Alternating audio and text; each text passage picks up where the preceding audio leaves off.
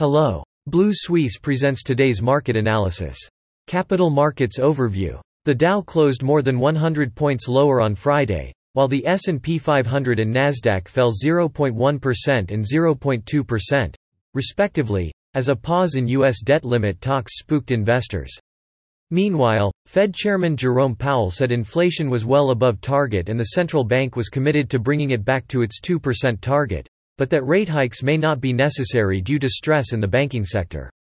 Western Union and Pacific Western fell 2.4% and 1.9%, respectively, despite gains of more than 24% for the week. In corporate news, shares of Deere & Company fell 1.9% after its earnings and revenue topped estimates. Shares of Footlocker fell 27.1% after disappointing quarterly results. Conversely, Farfetch rose 14.7% after a surprise first quarter revenue increase.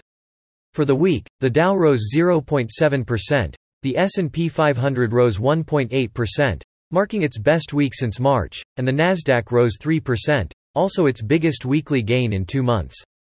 The Canada S&P TSX Composite edged up 0.2% on Friday to close around 20,350, its third straight session of gains, as higher commodity prices lifted shares of energy and mining companies.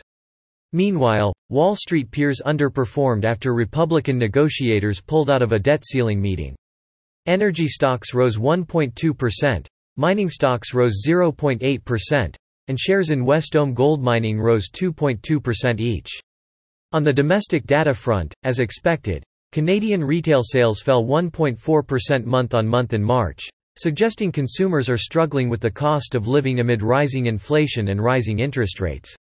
In corporate news, Edenbrook Capital, which owns 10.4% of Absolute Software, said Crosspoint Capital Partners' deal to take the software company private significantly undervalued the company.